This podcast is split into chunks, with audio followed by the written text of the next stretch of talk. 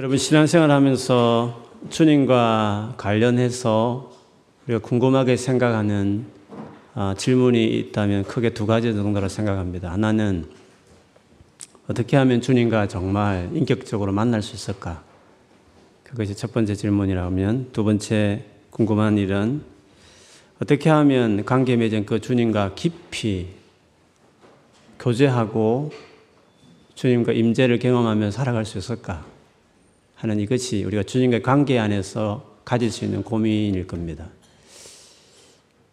오랫동안 신앙생활 해도 주님과 정말 살아있는 존재로서 어떻게 내 삶 안에 다가온 적이 없는 그런 분들이 있으면 나도 정말 주님과, 주님을 제대로 만나고 싶다. 이런 마음을 가질 것이고 또 그런 만남을 경험한 사람들일지라도 좀 깊이 그리고 지속적으로 그분과 교제하는 임재를 누리면서 살았으면 얼마나 좋을까라는 그러니까 주님과 관계 안에서 우리가 늘 고민할 수 있는 질문은 이 두 가지가 아닐까라는 생각을 해요. 그것에 대한 의미가 오늘 우리가 보고 싶은 물두멍이라는 이 성물에 담겨 있습니다. 물두멍이 어디에 있는가 하는 것을 그림에서 잠시 보면 성막 전체에서 물두멍은 앞 안에 있는 텐트 그리고 재물을 불태워서 이렇게 재물로 바치는 재단 그 사이에 마치 세수대야처럼 이렇게 보여지는 물이 담겨져 있는 이곳이 물두멍입니다. 이거죠? 그렇죠? 보이십니까? 네, 저게 물두멍입니다. 하나님과 관계를 맺은 언약의 백성의 삶을 시작하는 사람은 성막에 관심을 가지고 이제 문을 들어가게 되죠. 제일 먼저 마주하는 것이 우리가 지난번에 보았던 듯이 재단이었습니다. 재물을 불태워주는 재단이죠. 그 불태운 다음에 이제 정말 하나님의 임재가 약속되어 있는 더 깊은 임재, 하나님의 만남을 위해서 저 텐트 안으로 이제 안에 있는 저 성막을 들어가게 되죠. 우리의 데스티네이션은 그 성막에도 저 뒤쪽에 있는 지극히 거룩한 지성소가 이제 우리 하나님을 만나는 지성소가 그게 우리가 목적지죠. 그 전에 이제 울타리를 넘어서 하나님이 만남을 사모하면서 문을 열고 들어갈 때 이제 번제단을 만나게 되고 그 앞에 물두멍이 있고 그 물두멍을 지나서 이제 성막으로 들어가게 됩니다. 오늘은 저 물두멍에 대한 이야기를 좀 나누고 싶습니다. 이제 꺼도 될 것 같아요. 저 물두멍이 하는 역할은 오늘 본문에 보면 어, 대제사장 그리고 그의 아들들이 할수 있는 제사장들이 크게 두 가지 일을 앞두고 저 물두멍에 손과 발을 씻습니다. 하나는 저 성막을 들어갈 때입니다. 더 깊은 임재를 들어갈 때 반드시 저 손에 발에 물을 저기서 씻고 들어가게 되는 거죠. 또 한 번은 그 바로 뒤에 있는 제일 먼저 우리가 만나는 그 재단에 재물을 제사장들이 잡아서 바치기 전에도 저기서 손과 발을 씻는 것이죠. 그래서 뒤에 있는 재단이나 앞에 있는 성막 이 두 곳을 향할 때 반드시 대제사장과 제사장들이 이 물두멍에서 손과 발을 씻고 그 일을 했습니다. 저 재단이 재단에 바쳐진 뭐 제사들이 많지만 그 제사는 다 예수 그리스도를 상징합니다. 그렇죠? 이 땅에 오셔서 사, 완전하게 사시고 자기 생명을 다 던져서 우리 죄를 용서하시고 해, 용서할 뿐만 아니라 완전히 회복시켜 버리는 이 모든 것들이 다 다섯 가지 제사 안에 다 들어가 있습니다. 그 예수 그리스도에 대한 이야기가 어, 재단에 이루어진 제사 안에 다 포함되어 있습니다. 그런데 그 예수 그리스도와의 깊은 만남, 그 예수 그리스도가 누군지를 온전히 알아가는 그 일을 하기 전에 반드시 물두멍에서 손과 발을 씻었다는 것은 첫 번째 질문. 어떻게 하면 예수 그리스도를 정말 만나며 예수 그리스도가 누구신지를 깊이 알게 되는 개인적으로 그 예수 그리스도를 아는 은혜를 어떻게 경험하는 했을 때 물두멍에 손과 발을 씻는 이 일이 먼저 선행돼야 된다. 그런 점에서 이것이 주님과의 관계 안에서 중요한 어, 어떤 일이 일어나야 된다는 걸 말하죠. 뿐만 아니라 그렇게 예수 그리스도를 깊이 알게 된 다음에 그분과 더 진하고 더 충만한 임재 안에 들어가기 위해서 성막 안으로 들어가기 위해서 그 전에 다시 물두멍에서 손을 씻는다는 것은 발을 씻는다는 것은 그 깊은 임재에 들어가기 위해서도 이 물두멍에서 어떤 역할이 필요하다라는 것을 말하는 거죠. 주님을 처음 만나든지 만난 이에 지속적으로 더 깊은 교제에 들어가든지 간에 언제나 그 전에 행해지는 행위가 물두멍에서 손과 발을 씻는다는 점을 보면 물두멍은 바로 우리에게 이런 중요한 의미를 가지고 있다. 그렇게 말할 수 있을 것 같습니다. 물두멍이 가지고 있는 가장 큰 이 의미, 그거를 크게 설명해 보면 이 손을 씻는다는, 발을 씻는다는 의미에서 우리가 다가오는 뭔가 그, 그 교훈이 있듯이 우리의 마음을 깨끗하게 하는 것이다. 이렇게 한마디로 말할 수 있을 것 같아요. 이 마음을 깨끗하게 하는 이 일이 어, 물두멍에 담겨진 의미라고 말할 수 있습니다. 물두멍이 어떻게 만들어지는가, 어, 이것에 대해서 사실 제작하는 과정에서 이야기하고 있는 좀 뒤에 38장 8절에 가보면 이 물두멍 전체, 그리고 밑에 받치고 있는 받침대까지도 청동, 성경에는 노시라고 말하는 노스로 이렇게 만들어져 있습니다. 근데 이 노시 어디서 나온 것이냐 하면 그 38장 8절에 보면 이 성막 안에서 일하고 있는 여성들이 있었는데 그 여성들이 거울로 사용하고 있던 놋 거울이 있었어요. 뭐 지금은 놋 거울이 없지만 옛날에는 지금 같은 거울이 없던 시대였으니까 놋으로 그 아주 깨끗한 그, 그 반사되는 그 놋, 그거를 거울로 이제 사용했던 거죠. 그래서 성막에서 일하는 여인들의 그 거울들을 모아서 녹여서 이 놋, 어, 이 물두멍을 만들었다. 성경이 그렇게 되어 있습니다. 여러분, 거울이라는 것이 여성들에게 거울이라는 것은 없어서는 안 될 물품이잖아요. 언제나 주머니, 아, 주머니는 아니죠. 백에 넣고 다니면서 수시로 보지 않습니까? 거울을 보면서 나를 단장하고 나를 살피고 꾸미고 그렇게 하게 되죠. 그런 역할을 했던 그 놋거울을 다 녹여서 뭔가를 깨끗게 하는 물 두멍을 만들었다는 것은 거울이 외모를 보고 그 모습을 살피고 단장하는 데 쓰여졌다면 그것을 넘어서서 깊은 마음을 깨끗하게 하고 정결하게 하는 그런 용도를 쓰는 물두멍을 만드는 일에 그것이 제작됐다는 것은 물두멍의 역할이 뭔가를 여기서도 우리가 보여준다고 말할 수 있습니다. 물두멍이 우리의 마음을 깨끗게 하는 것과 관련되어 있다는 그 의미를 예수님의 가르침 가운데 찾아본다면 복음서에 그런 이야기가 있죠. 그 당시에 이스라엘의 소위 종교 지도자들이 말할 수 있는 하나님을 잘 섬기기 위해서 노력했던 그렇지만 예수님에게 책망을 많이 받았던 그 바리새인과 서기관들이 한 번은 예수님께 와서 제자들이 장로들의 전통을 지키지 않는다면서 막 컴플레인을 하는 내용이 나와요. 그 주 내용은 저들이 밖에 나가서 혹은 시장에 나가서 많은 사람들과 이렇게 부딪히고 그 집에 들어올 때 반드시 들어오기 전에 지금도 유대인들은 그렇습니다만 입구에 현관 앞에 이렇게 손으로 이렇게 물을 씻어서 손을 씻어서 그렇게 집에 들어오는 그런 의식들을 지켰습니다. 밖에서 더럽혀진 것을 깨끗하게 한 다음에 그래서 음식을 먹어야지. 그렇지 않으면 같이 음식과 함께 속으로 들어간다. 이렇게 생각해서 손, 손을 씻는 의식이 있습니다. 아마 이 손 씻는 의식이 오늘 이 물두멍에 대제사장들, 제사장들이 했던 그것을 마치 그것을 그리워하면서 온 백성들이 장로들이 전통처럼 삼아서 마치 손을 씻듯이 깨끗하게 그렇게 자기를 해야 된다. 이런 식의 어떤 전통이 만들어지게 된 거죠. 그런데 주님께서 이 불평에 대한 이야기를 들으신 다음에 주님께서 오히려 그들을 책망하시면서 하신 말씀이 어, 복음서 마가복음 7장에 보면 1절부터 쭉 나와 있습니다.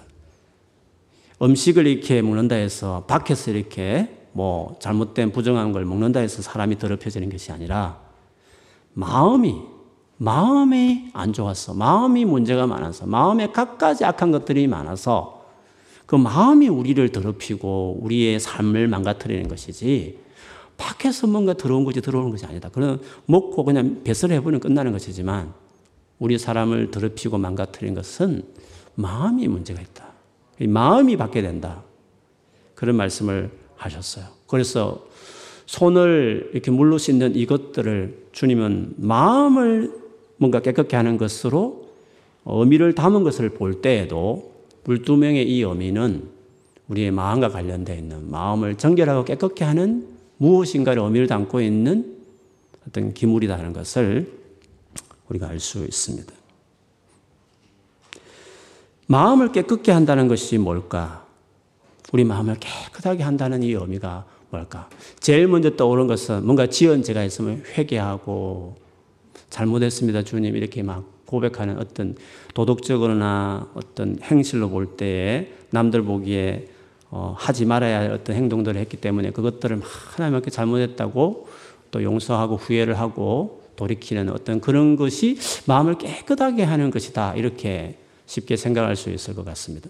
그런 의미도 있지만 그러나 성경에서 마음을 깨끗하게 한다고 할 때에는 그보다 좀 더 근본적인 어, 뜻이 있습니다.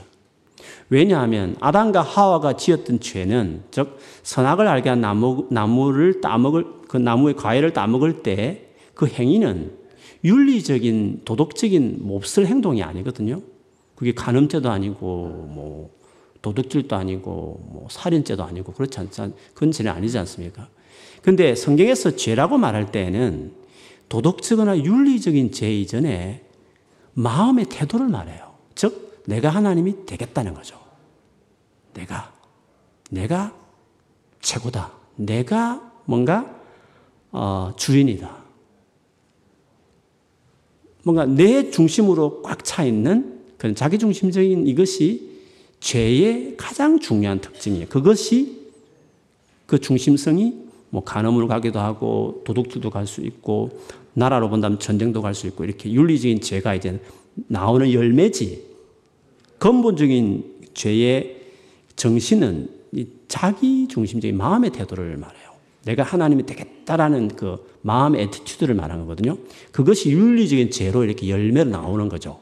그래서 성경이 죄라고 말할 때는 마음을 이야기하는 거, 마음의 태도를 먼저 앞서서 이야기하는 것이죠. 우리가 흔히 잘 아는 그 탕자 비유, 부잣집 인자한 아버지의 둘째 아들이 아버지가 물려준 유산을 가지고 밤에 도망쳐서 멀리 아버지가 찾을 수 없는 곳에 자유롭게 살기 위해서 도망친 그 둘째 아들 이야기 알잖아요. 그 둘째 아들 나중에 이제 생고생을 하고 힘들 없을 행동을 하고 이제 나중에 돌아오게 되는 이야기를 누가복음 15장에 기록되어 있는데 그 탕자 소위 말하는 타락했던 방탕했던 그 둘째 아들의 삶을 보면서 회개라고 말할 때 돌아오는 것이 회개잖아요. 그 회개의 핵심은 그 첫째 아들이 말한 것처럼 형이 말한 것처럼 장녀와 어울리면서 아버지의 살림을 탁 없애버린 이 둘째 아들을 어떻게 그렇게 맞이합니까? 라고 어, 그 형은 막 아버지께 불평을 했죠.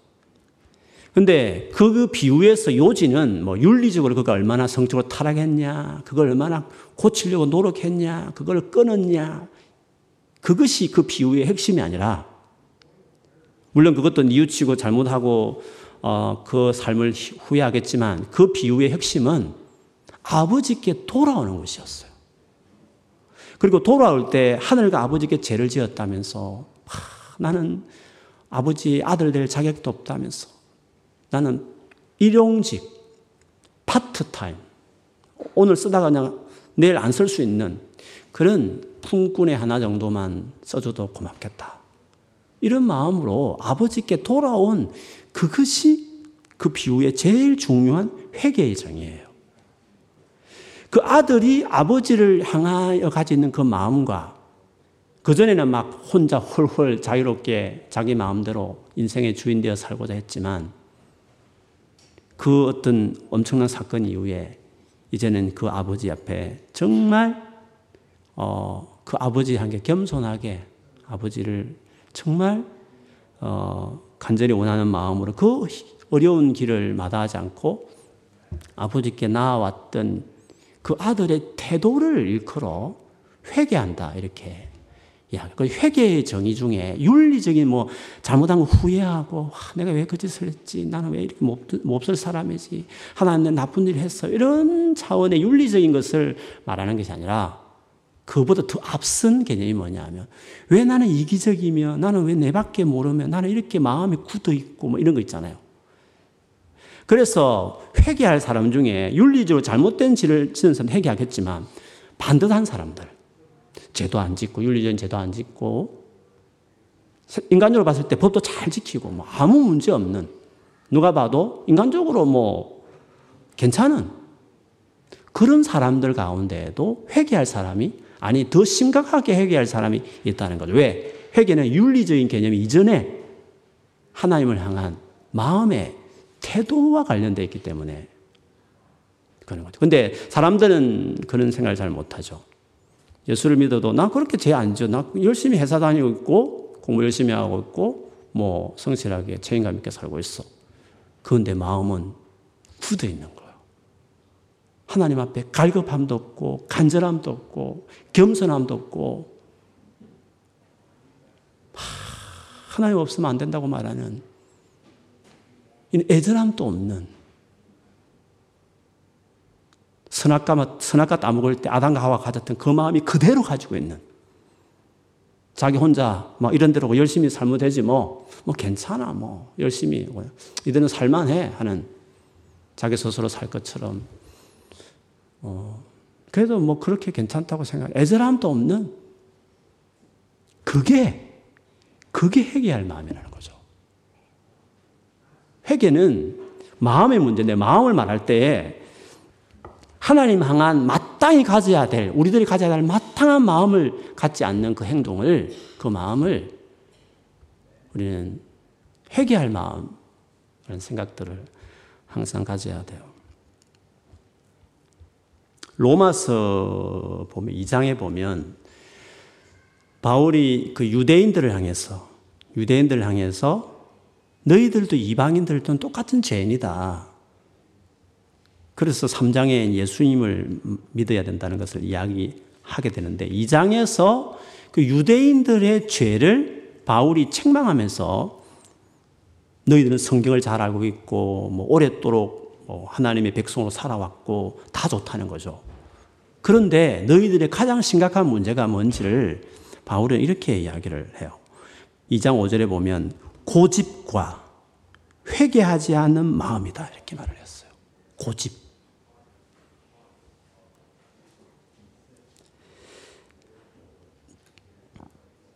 그러면서 뒤에 가보면 표면적인 육신의 할례 말고 마음의 할례를 받아야 된다.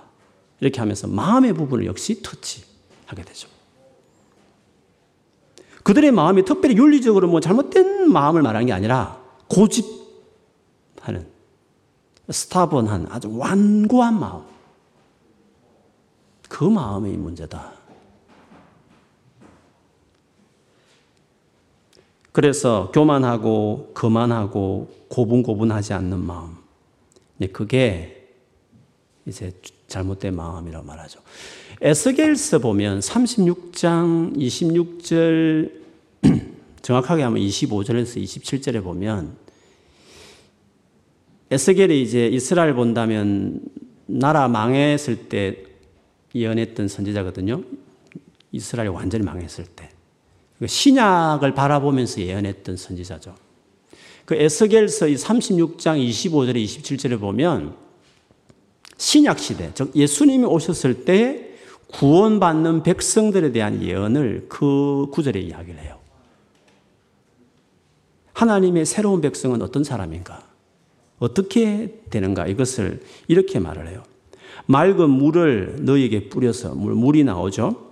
너희로 정결하게 하며 새 영을 너희 속에 두고 새 마음을 너희에게 주되 너희 육신에서 굳은 마음을 제거하고 부드러운 마음을 줄 것이며 또 내 영을 너희 속에 두어 너희로 내 윤례를 행하게 하려니 너희가 내 규례를 지켜 행할지라. 율례 규례 말씀을 순종하는데 그 전에 앞서는 것이 뭐냐면 물론 성령으로 이루어지는 거죠. 그러나 그 전에 성령이 임하여서 율례를 지키게 하기 그 전에 뭐가 있어야 되냐면 새 영이 있어야 되는 거예요. 새 마음이 있어야 되는 거예요. 굳은 마음이 제하여 부드러운 마음이 되는 일이 일어나야 그 다음에 영이 임해서 말씀을 지켜내는 것이 이제 가능하게 되는 것이니까 그래서 언제나 마음이 먼저 바뀐다. 마음이 새롭게 되는 것이 먼저 이루어지는 것이다. 그래서 그 뒤에 프로세스가 이제 가능해지는 거다. 그런 식으로 이야기를 한 것이었죠. 그래서 처음 질문으로 다시 돌아간다면 어떻게 해야 예수 그리스도를 인격적으로 만날 수 있을까? 아, 주님 정말 계시는구나. 내 삶에 같이 계시는구나. 주님이 의식이 되는 이렇게 인격체로서 내 삶 안에 이론이 아니라 교리가 아니라 신은이 계셔 이렇게 막연한 것이 아니라 정신 다리고 한번 생각해야 떠오르는 신이 아니라 그냥 그냥 그 인격으로 내 삶 안에 딱 느껴지는 존재로서 그 첫 만남 그걸 인격적인 만남이라 그래요. 그게 뭐 신비적인 체험을 해는 않느냐 그게 중요한 게 아니에요. 찬양 중에 자연스럽게 다, 가올 수도 있고 아니면 그냥 성경 보는데 갑자기 그게 딱 다가올 수도 있는 것이에요. 하나님 인격적인 존재로 자기 삶 안에 딱 다가오는 거죠. 그거를 인격적으로 만났다 이렇게 표현하는 거예요. 뭐 놀라운 뭐 체험을 했다는 뭐 체험의 어떤 신비로움을 가지고 만났다 안 만났다 이렇게 표현하는 게 아니에요. 그럴 수도 있고 아닐 수도 있는 것인데 어쨌든 하나님이 인격적인 존재로 예수님이라는 분이 교리나 이론이 아니라 내 삶 안에 옆에 있는 친구처럼 인격적인 존재로 내가 이렇게 느껴지는 거예요. 이렇게 그렇게 그 의식이 되는 거예요. 그 의식되는 첫 순간이 있거든요. 그때부터 계속 되는 거거든요. 그래서 하나님 살아계신 내가 확실히 알겠어. 그리고 그렇게 이제 의식이 느껴지는 거죠. 그런 인격적인 만남이 어떻게 삶에 가능해지느냐 했을 때 물두멍에 손을 씻듯이 즉 이 마음에 뭔가 터치가 있는 거 마음에 뭔가 이런 부드럽고 깨어지고 가난하고 애절하고 이런 마음들이 잘 살다가 어느 순간에 있을 때 주로 이제 힘들고 어려울 때 고난 받을 때 그 마음이 그렇게 될 수 있는 가능성이 많게 되고 다 어려울 때 주님을 만나는 이유는 잘 나갈 때는 그 마음 자체가 그 고집스러운 마음이 안 버려요. 그리고 이렇게 부드럽고 칼급한 마음이 잘 나갈 때는 그게 인간은 잘 안 생겨요. 그러다 보니까 고난 받을 때 이제 주님과의 만남이 이루어지는 이유는 그 마음이 그 순간에 그렇게 되기 때문에 그래요. 마음이. 그래서 어렵고 힘든 순간 때 우리 하나님 우리에게 어려움을 주시는 분은 아니지만 그 어려움을 그냥 허용하시는 이유는 그 마음이 그냥 편안할 때 두면 안 되니까 안 다가오니까 그래서 그냥 하나님 허용하시는 거죠. 그래서 그때 마음이 탁 열리고 막 낮추어지고 고분고분해지고 막 머리 숙이고 이런 마음이 어, 들도록 힘든 상황들을 그냥 하나님께서 가슴 아프지만 지켜보시는 거죠. 그 미련한 사람들은 그 갈 때까지 가만히 두는 거예요. 제일 어리석은 사람들이죠. 지혜로운 사람은 어떻게 할까요? 그 마음이 들 때 막 하나님 앞에 이 마음을 좀 새롭게 해달라 막 이렇게 기도하는 거죠. 그래서 고난 안 당해도 그 마음을 계속 이렇게 하나님께서 이렇게 새롭게 하셔서 부드러운 마음을 계속 유지하는 거죠. 그렇지 않은 사람은 굳어지고 굳어지니까 그냥 더 이상 어떻게 안 되니까 계속 있는 거죠. 그러면 어떻게 됐습니까? 그럼 걔는 고난을 당해야지. 고난을. 물론 하나님 고난을 주기 싫어하니까 오래 두시죠. 참으시죠. 시간이 더 오래 가는 거. 5년, 10년을 계속 가는 거. 계속 그 마음 상태로. 그래서 하나님과의 만남을 갖기 위해서는 어려운 순간에도 좋은 찬스죠. 그 기회를 삼아서 주님 앞에 진짜 마음을 낮추고 주 앞에 나가서 찾으면 어느 순간에 주님이 딱 내 삶에 들어오는 거죠. 아, 아, 하나님 살아 계셨구나. 하나님 정말 나를 아셨구나. 나를 사랑하시는구나. 그걸 어느 순간에 이제 경험하게 되죠. 어떤 뭐 여러 가지 케이스가 있겠죠. 그래서 주님과 인격적인 만남은 하나님께 문제가 있는 게 아니에요. 하나님은 은혜를 안 주는 것도 아니고 나는 왜 이렇게 구하는데 하나님 은혜를 안 주느냐 아니에요. 진짜 마음을 다해서 안 구해요. 그냥 적당히 굳은 마음을 하나님 주세요. 하, 답답해 좀 주세요. 이렇게 하고 앉아 있지. 진짜 애절한 마음으로 어린아이 같이 진짜 하나님 앞에서 도와달라는 마음을 안 구하는 거예요. 아예 물두멍에 손을 안 씻고 있는 거예요. 자기 마음을 새롭게 하는 그 일을 위해서 자기를 하나님 앞에 드리지 않는 것이에요. 물두멍에 손을 씻지 않고서는 번제단에 갈 수 없는 것이에요. 주님과의 만남을 가질 수 없는 것이에요. 만남을 가졌어도 그 마음을 계속 유지하지 않으면 성막 안으로 들어갈 수 없는 거야. 들어가면 죽는 거예요. 그래서 아예 주님 만남을 가질 수 없는 것이에요. 그래서 마음의 상태가 중요해요. 여러분이 은혜로울 때, 진짜 하나님의 그 동행하는 삶을 살았을 때, 그때 기도를 많이 해서 그렇다. 성경을 되게 많이 봐서 그렇다. 뭐, 물론 그럴 수도 있겠죠. 근데 어떨 때는 기도를 많이 해도 성경을 많이 봐도 그 은혜가 없을 때가 있어요. 차이가 뭘까? 마음의 문제였어요. 그때는 진짜 간절했거든요. 진짜 겸손했거든요. 지금은 그렇지 않는 거죠. 그래서 주님이 은혜를 안 주는 것도 아니에요. 혹은 어떤 교회나 모임에 은혜가 없는 것도 아니에요. 내가 그게 임하는 내 마음이 지금 옛날 같지 않기 때문에 그런 거죠. 요즘에 너무 은혜스럽게 신앙생활 하고 있다. 반대로. 왜 그럴까요? 여러분 마음이 달라요. 달라서 그런 거예요. 하, 사모하고 어린아이가 조금 한 구절 봐도 하, 너무 은혜가 돼 하면서 이렇게 마음이 지금 상태가 다른 거거든요. 그러니까 하나님과 동행함이 있죠. 그래서 하나님을 아는 예수 그리스도를 깊이 아는 그것은 태도의 문제지 어떤 종교적인 열심, 교회에 열심히 나오고 기도 많이 하고 성경 많이 읽고 교회 봉사 많이 하고 이런 어떤 외적인 활동이 은혜를 가져오는 게 아니라 마음의 문제라 그래서 예수님이 마태복음 11장 25절 27절에 예수께서 대답하여 이르시되 하나님께 기도하기를 천재의 주제이신 아버지여 이것을 지혜롭고 설기 있는 자들에게는 숨기시고 어린아이들에게는 나타내심을 감사하나이다. 올소이다. 이렇게 된 것이 아버지의 뜻입니다. 내 아버지께서 모든 것을 내게 주셨으니 아버지 외에는 아들을 아는 자가 없고 아들과 또 아들의 소원대로 계시를 받은 자 외에는 아버지를 아는 자가 없느니라. 만일에 하나님을 아는 것이 지식의 문제라면 개인적인 노력의 문제라고 한다면 지혜롭고 설기는 자들이 하나님을 더 알아야 되죠. 그렇지 않습니까? 지혜롭고 설긴 자들이 더 하나님을 더 알아야 되는 것이에요. 하나님 아는 것이 지식의 문제면 개인적 인간의 노력을 해서 가능한 일이면 그러나 하나님을 아는 것은 예수를 만나는 부분은 지식의 영역이 아니에요. 물론 지식의 영역이 있습니다. 그 중요합니다. 그러나 그보다 더 앞선 의미가 있습니다. 그거는 어린아이 같은 어린아이라는 말하고 할 때 느끼는 그 태도를 말하는 거예요. 마음가짐이 중요한 것이에요. 어린아이 같은 자들에게 자기를 계시한다 했어요. 자기를 보여준다 그렇게 했어요.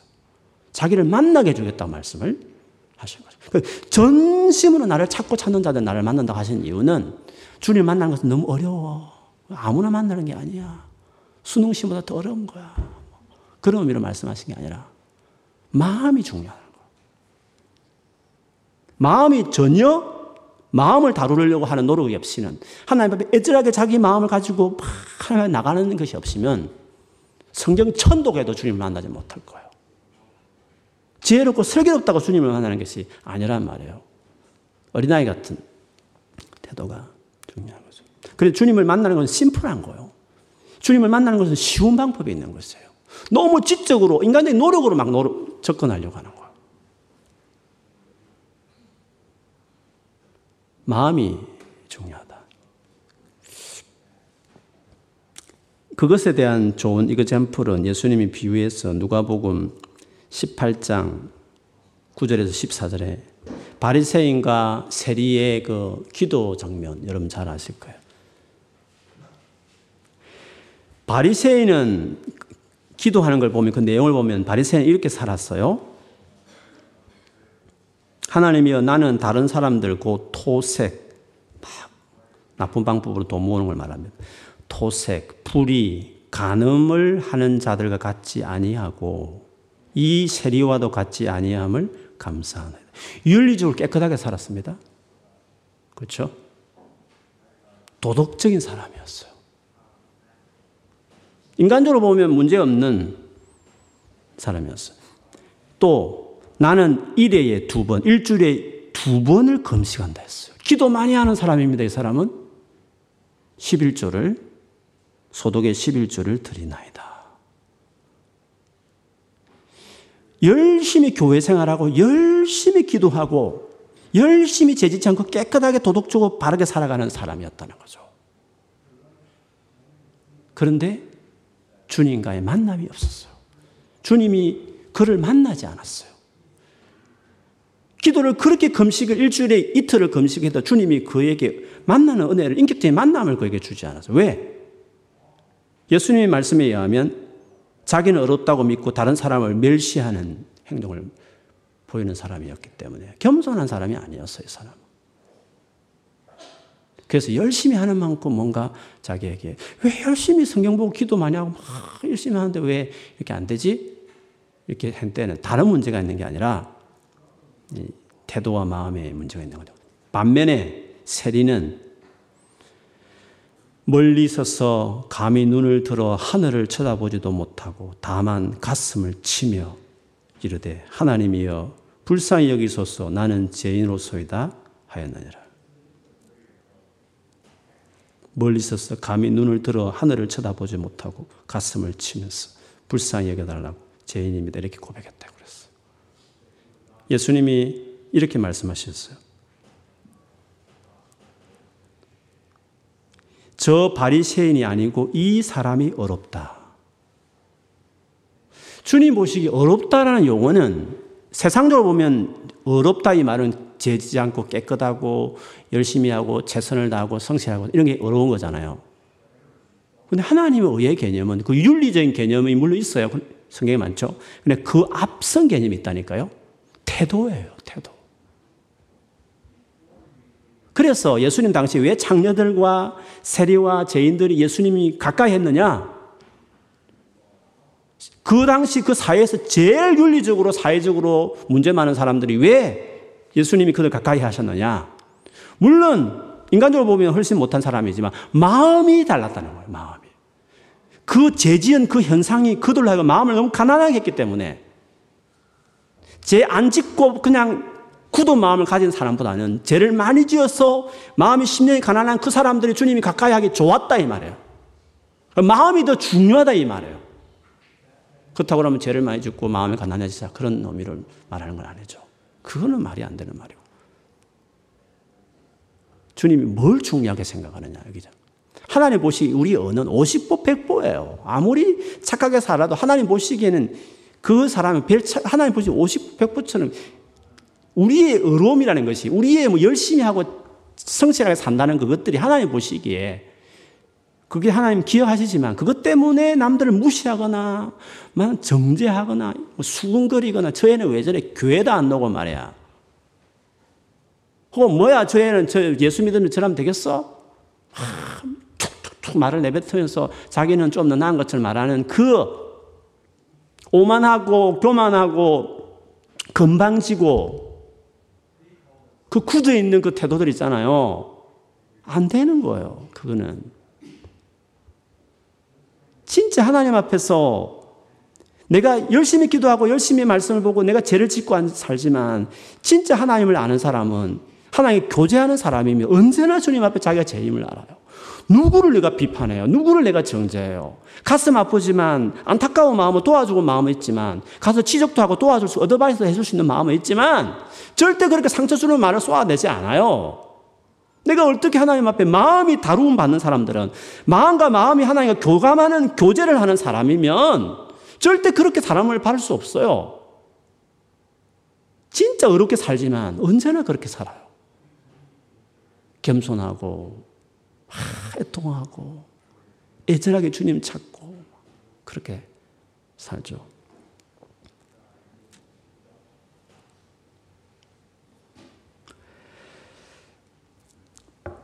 음, 이 말씀을 쭉 묵상하면서 오늘 어, 떤 최근에 만나고 청년이 생각이 났어요.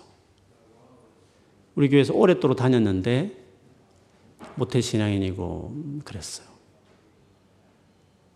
근데 최근 한 1년 반이나 사이에 열심히 교회 생활을 해요.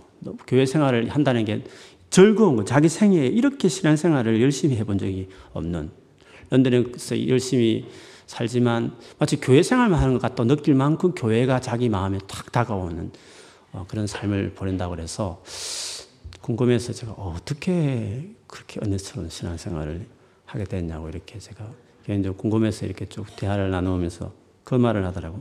본인이 몇 년 전에 우리 오래 또 다녔지만 너무 힘들었대요. 막 사람이 너무 힘 싫고 막 믿고 막 교회에서 이렇게 막 너무 어렵고 막 교회를 옮겨야 되나 이런 마음도 들었대요. 근데 감사한 거는 그 모태 신앙의 특징 있잖아요. 우직한 거 이렇게 잘 안 움직이고 그게 장점이 돼가지고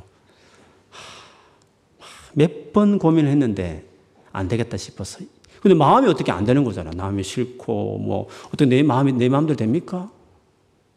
사랑해야지. 너 갑자기 사랑해지나요? 안 되는 거잖아요. 아, 겸손해야지. 근데 겸손해지나요? 아, 갈망해야지. 나뭐 갈망이 되나요? 마음이라는 게내 마음대로 되나요? 그게 안 되는 거거든요. 어떻게 안 되는 거예요? 근데 이렇게 하면 안 된다는 걸 알면서도 그게 마음이 안 움직여지는 거거든요. 그렇게 스스로 자기 자기 마음이지만 자기 스스로 안 되는 거죠. 그렇지 않습니까? 여러분도 경험하잖아요. 막 답답하고 막, 막 짜증스럽고 막. 막 그냥 여러 가지 그냥 마음이 그런 거 있잖아요. 어떻게 내 마음대로 그게 되나요? 이러면 안 된다 하면서도 이러면 안 되는 줄 알면서도 그게 되나요? 안 되는 거잖아요. 물두멍이 필요한 거거든요. 그걸 다루어지는 그 씻는 작업이 일어나는 그, 그 물두멍이 필요한 거예요. 그래야 그 번제단 주님을 만나고 주님 임재로 들어가는데 그 두 개를 다 하는데 물두멍이 필요한 거죠, 생애에. 근데 내가 물두멍을 만들 수 있나요? 내가 내 마음을 어떻게 할 수 있나요? 안 되는 거죠. 주님 만드신 물두멍에 가서 씻듯이 주님이 내 마음을 다루어주는 일들이 있어야 되는 거잖아요. 그래서 그 물두멍에 가는 거죠. 이 마음을 어떻게 해달라고 막 그 청년이 그렇게 오랫도록 안 오던 수요예배도 처음으로 와가지고 주님 앞에 도와달라고 이 마음을 좀 바꿔달라고 그런 기도를 몇 달을 하고 몇 개월을 하고 지나갔는데 어느새 마음이 더 바뀌었다는 거예요. 갑자기 믿던 사람이 좋아지고 셀모임도 좋고 교회도 좋고 그래서 여전히 삶에 많은 어려움이 있지만 주님 앞에 나와서 씨름하면서 이제는 맡기고 또 바라보는 뭔가 이제 신앙의 궤도 정상적인 루트 안에 자기가 서 있는 거죠. 뭐 삶의 어려움이 언제나 있습니다. 그러나 이제 매니지 할 수 있는 거죠. 왜? 주님과 소통하는, 주님께 마음이 가고 있는 물두멍을 씻은 사람이 되면 번제단도 가고 성막도 들어가게 되는 것이니까. 우리가 물두멍에 손을 씻는 역사가 우리 안에 일어나야 돼요. 성막을 열고 번제단을 만났지만 번제단에 덤성 갈수 없는 것은 물두멍을 먼저 거쳐서 가야 되고 성막에 들어가면 하나님 임재가 충만한데 거기 들어갈 수 없는 것은 물두멍에 손을 씻어야 들어갈 수 있듯이 우리 안에 그 은혜가 필요한 거예요. 그래서 때로는 내 마음이 내 마음 같지 않고 내 마음이 하나님 보시기에 정상적인 마음이라고 느껴지지 않을 때 우리가 필요한 것이 물두멍이다. 물두멍 대신 물두멍에 그 쉽게 하시는 은혜를 주신 내, 새 영을 주겠다. 새 마음을 주겠다. 굳은 마음을 제하여 부드러운 마음을 주겠다. 그리고 거기에 성령을 주겠다. 윤례를 지키게 만들겠다고 하신 그 은혜가 그 은혜가 누리기 위해서 마음을 부여잡고 자기 마음의 상태를 부여받고 남들은 다 괜찮다고 말할지 모르지만 내 심각한 주님 앞에 문제를 안고 있는 나의 마음을 주님 앞에 끄집어내면서 어떻게 해주세요 주님 나를 좀 불쌍히 여겨주세요 이 마음을 어떻게 좀 바꾸어 주세요, 주님. 좀 어떻게 도와주십시오. 나를 불쌍해 달라고 이렇게. 한 달이든지 두 달이든지 1년이든지 2년이든지 물두멍 앞에서 이렇게 송발을 씻는 시간들처럼 그렇게 시간을 보내는 사람이 될 때. 그렇게 되어지면 그런 은혜가 내 안에 마음을 다루어지는 일들이 나타나. 어느새 주님이 내 마음을 부드럽게 만드시고 그렇게 되었을 때 이제 번제단 안에 나아가서 주님을 깊이 경험하고 그리고 그 주로 인하여 내 삶을 세우고 그리고 더 사무해서 이제 성막에 들어가는 커튼을 열고 성막 안으로 이제 깊이 들어간 마침내 더 지성소까지 들어갈 수 있는 사람으로서의 신앙의 발걸음을 하게 되는 것이죠. 그래서 오늘 이 저녁에 그리고 여러분이 계속적으로 주님 앞에 설 때마다 나의 마음의 어떠함을 살피고 물두멍이 필요하다고 느낄 때마다 언제나 필요하죠. 근데 어느 정도 마음이 회복되면 이제 늘 물두멍이 자기 곁에 있는 사람까지 돼요. 그게 매니지가 돼요. 언제나 충만하게 살아요. 삶은 어려움이 있습니다. 그러나 괜찮아요. 매니지 할 수 있는 딱 자기 안에 있는 그 안정된 마음이 되는 거죠. 그 신앙 엔진이 안 꺼지고 쭉 작동하는 것처럼 그렇게 되는 거죠. 오늘 이 밤에 하나님께서 여러분 마음을 오기 전보다 훨씬 더 터치하시는 은혜가 있기를 축복합니다. 더 깊이 계속 마음을 다루십시오. 물뚱 앞에 계속 나가는 여러분 개인의 삶 안에서도 집에 있을 때에도 그냥 습관처럼 성경 읽고 그냥 기도하는 거 말고 마음을 담았어. 아니 마음이 안 될 때 계속 좀 부여잡으면서 불쌍해달라고. 내가 몹쓸 죄인이라고. 내가 훨씬 문제 덩어리라고. 나는 회개할 사람이라고. 주님 앞에 이 마음을 쓰다니 있을 수 없다고. 그렇게 자기를 가슴을 치면서 주님 도와달라고 부르시자면 물두멍 대신 예수께서 새 영, 새 마음, 그 당신의 영을 주셔서 윤례를 지켜하는 사람으로까지 우리를 인도해 주실 줄 믿습니다. 그 은혜가 있기를 시작되기를 넘치기를 주의 이름으로 축원합니다. 아멘.